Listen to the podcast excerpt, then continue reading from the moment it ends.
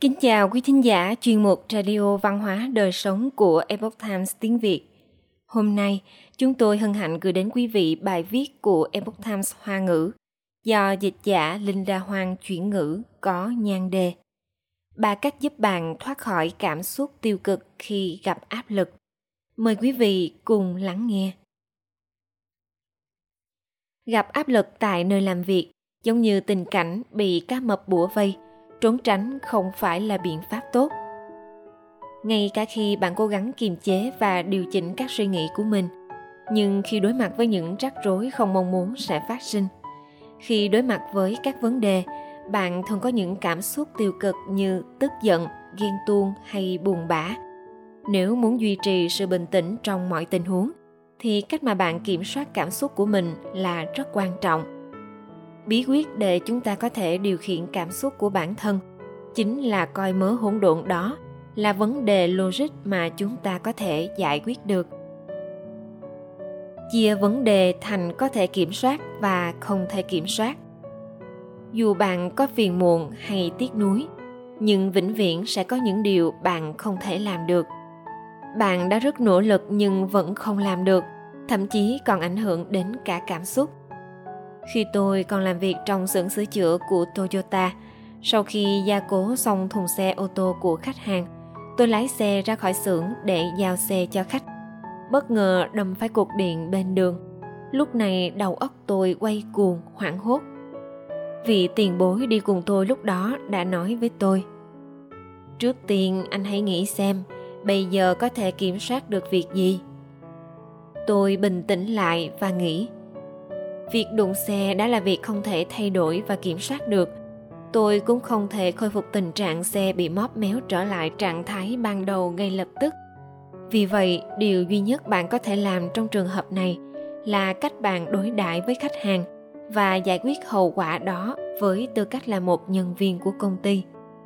Tôi thú nhận lỗi của mình với khách hàng và xin lỗi họ ngay lập tức.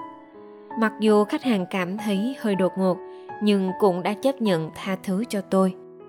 Khách hàng cần xe trong tuần nên tôi khẩn trương xác nhận lịch sửa chữa với công ty để đảm bảo xe được sửa và trả cho khách hàng trong vòng một tuần. Ngay cả khi xảy ra những vấn đề rất lớn, thay vì thất vọng thì chúng ta nên tìm ra giải pháp để giải quyết nó. Một khi chúng ta rơi vào trạng thái hoang mang kiểu như tôi phải làm gì hoặc tôi muốn trốn chạy chúng ta không thể giải quyết vấn đề bằng những cảm xúc tiêu cực này. Trong trường hợp đó, tốt hơn hết là bạn nên cố gắng cải thiện vấn đề và thực hiện các biện pháp cụ thể ngay lập tức, tránh dành thời gian và sức lực cho những việc mà chúng ta không kiểm soát được. Những biện pháp thực tế có thể khiến tâm trạng chúng ta dễ chịu hơn rất nhiều. Phân biệt giữa sự thật và ý kiến. Trước đây khi còn làm ở xưởng sửa xe tôi thường gặp phải những phản ánh khác nhau của khách hàng. Ví dụ, đôi khi khách hàng có thể nói rằng, mỗi khi đạp phanh, tôi nghe thấy âm thanh lạ, có phải do má phanh bị mòn không? Điều mà kỹ thuật viên bảo dưỡng cần chú ý là họ hay lấy lời nói của khách hàng để đối chiếu. Chúng ta nên bình tĩnh xác nhận xem sự thật là thế nào, thay vì vội tin vào những phản ánh từ khách hàng nếu bạn tin vào lời khách hàng mà tập trung vào sửa má phanh bị mòn, rất có thể dẫn đến đánh giá sai tình trạng thực tế của xe. Việc kiểm soát cảm xúc thông thường cũng giống như vậy. Khi mọi người cảm thấy tức giận hoặc cấu kỉnh, lý do của những cảm xúc tiêu cực này có phải là dựa trên sự thật khách quan không? Hay nó đến từ thành kiến của chính bạn? Chúng ta phải phân biệt rõ ràng. Phân biệt rõ vấn đề và cảm tính sự phân biệt giữa vấn đề và cảm xúc có thể nói là sự mở rộng của việc phân biệt giữa sự thật và ý kiến. Có lần, đồng nghiệp mới với lý do công việc đình trệ đã giao chậm xe cho khách hàng. Lúc đó tôi nói với anh ấy một cách rất tức giận rằng, các anh đã giao xe muộn cho khách hàng, các anh không đủ tư cách làm kỹ thuật viên bảo trì. Lúc đó, cấp trên nhìn thấy và khuyên tôi không nên xử lý sự việc theo cảm tính anh ấy nói rằng, người mới không làm đúng chức trách và việc chúng ta không thể bỏ qua sai sót này của cậu ấy là hai vấn đề khác nhau. Một câu nói của tiền bối đã khiến tôi thức tỉnh. Vậy cần phân biệt rõ giữa vấn đề và cảm tính. Nói cách khác, tôi cần phải bình tĩnh đối mặt với câu hỏi rằng, tại sao cấp dưới của mình không thể giao xe trước thời hạn? Con người đôi khi không thể tránh khỏi những cảm xúc nhất định nhưng chúng ta không thể bỏ qua những vấn đề quan trọng nhất vì những cảm xúc này. Cần phân biệt rõ giữa sự thật, ý kiến và vấn đề, cảm xúc. Nếu bạn có thể phân biệt rõ được sự khác biệt này, thì bạn sẽ không bị quấy rối bởi những cảm xúc không cần thiết. Khi gặp vấn đề, cần tìm ra nguyên nhân căn bản. Mặc dù chúng ta biết rằng cần phân biệt rõ giữa vấn đề và cảm xúc nhưng thực tế khi vấn đề phát sinh thì bạn cần làm gì để ứng phó? Câu trả lời chính là chúng ta cần đi tìm gốc rễ để tìm ra căn nguyên của vấn đề. Giả sử, công ty bạn có một nhân viên trẻ, hàng ngày đều đến muộn. Tại sao anh ấy luôn đến muộn? Tôi liệt kê một vài lý do có thể khiến anh ấy đi làm muộn. Nhân viên này không quen dậy sớm, cho dù có đặt bao nhiêu báo thức anh ta sẽ vô thức nhấn tắt. Sắp xếp thời gian không phù hợp và dành quá nhiều thời gian để ăn sáng, thay quần áo, dẫn đến việc đến trễ.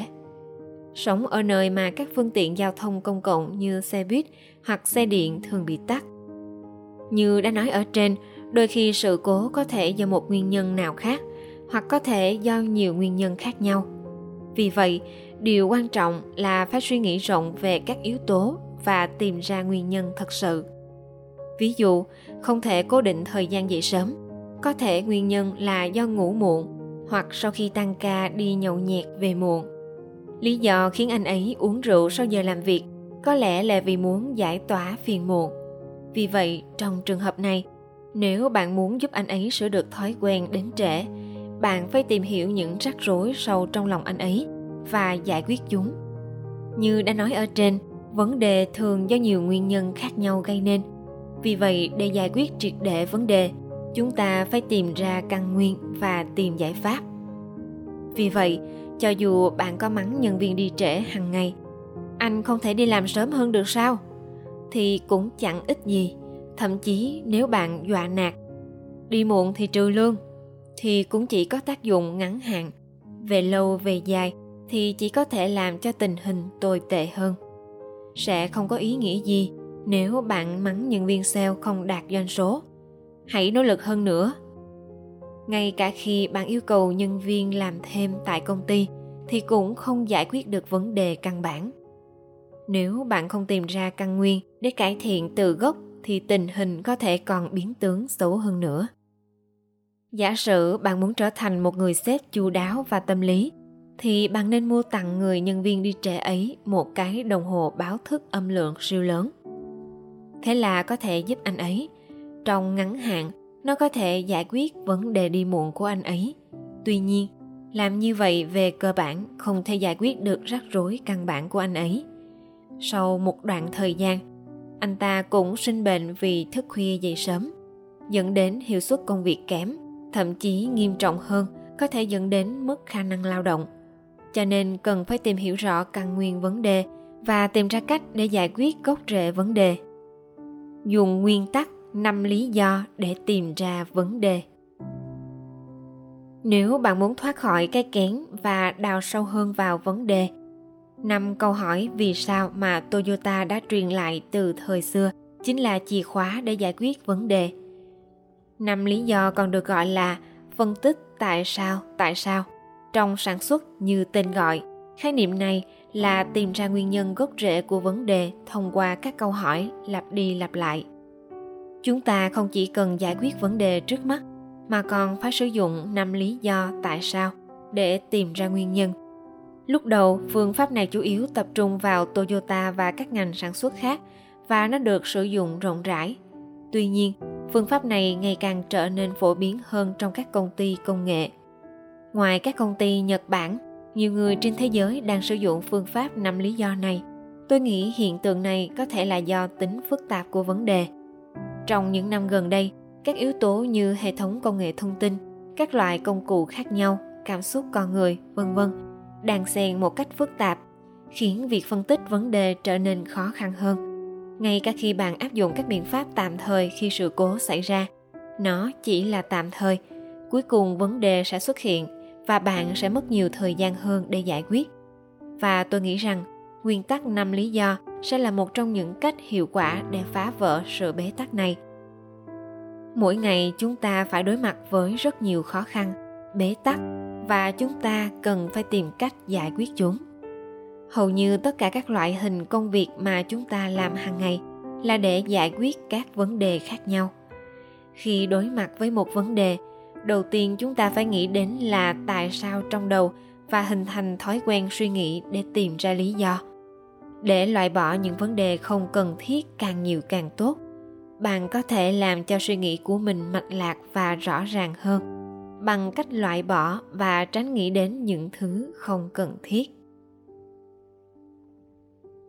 Quý thính giả thân mến, chuyên mục radio văn hóa đời sống của epoch times tiếng việt đến đây là hết để đọc các bài viết khác của chúng tôi, quý vị có thể truy cập vào trang web epochtimesviet com.